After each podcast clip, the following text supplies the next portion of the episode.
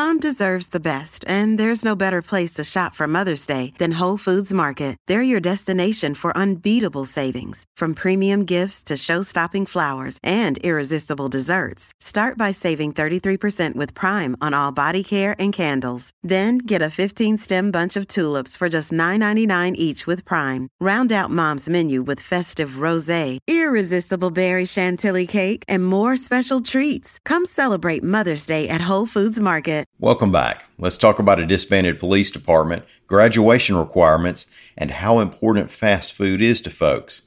I'm Mike Morgan, and we're down in Alabama.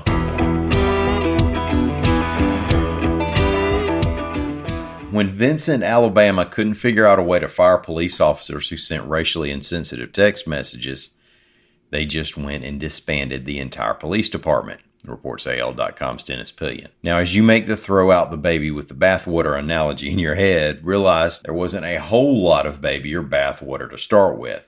Vincent is a Shelby County town with a population of under 2,000 and employs only three police officers.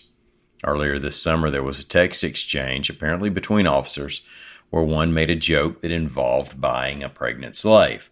Well, screenshots of the joke began circulating. It was reported on AL.com earlier this month. The officers involved were put on administrative leave, but Vincent Mayor James Latimer said the city's personnel policy doesn't give the city the authority to fire the officers in this situation.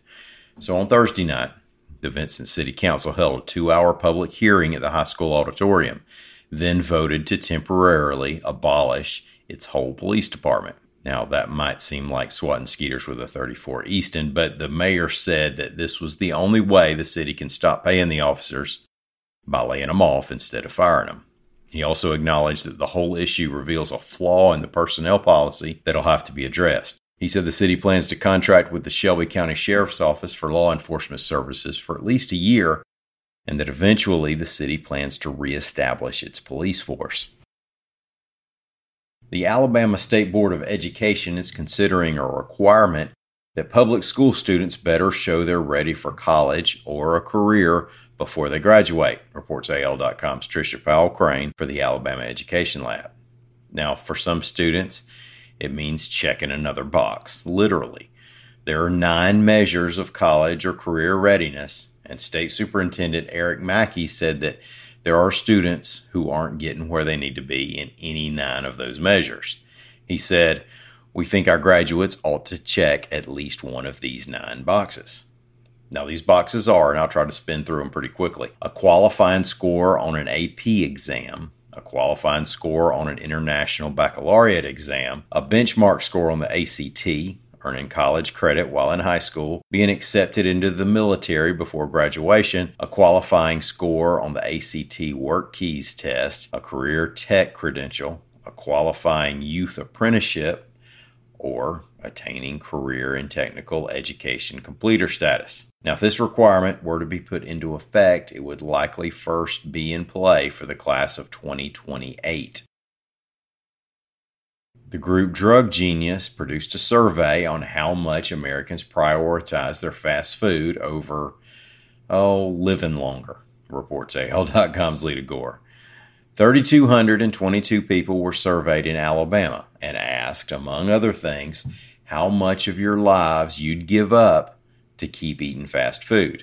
Not ribeye steak, not fried catfish or Miss Lee's banana pudding, but fast food. Alabamians responded that they'd give up four years of their lives to keep eating it. Four years. Now, Alabama was about middle of the road among the states. Alaska, Colorado, Maine, and Mississippi were willing to give up only two years of their lives for fast food. But on the other end, three states, Hawaii, Montana, and North Dakota, were willing to trade 12 years for it you know, I, I, like Mexican pizza as much as anybody or any authentic cultural experience. I can have it in a drive through, but 12 years seems like a lot. Then again, I don't live in North Dakota, so we won't judge. Thank y'all so much for listening. That was morbid for a Friday, I know. Have a great weekend. Don't let me or anybody else shame your cheat days. I'll be back here on Monday. Until then, y'all come on by and see what we're up to.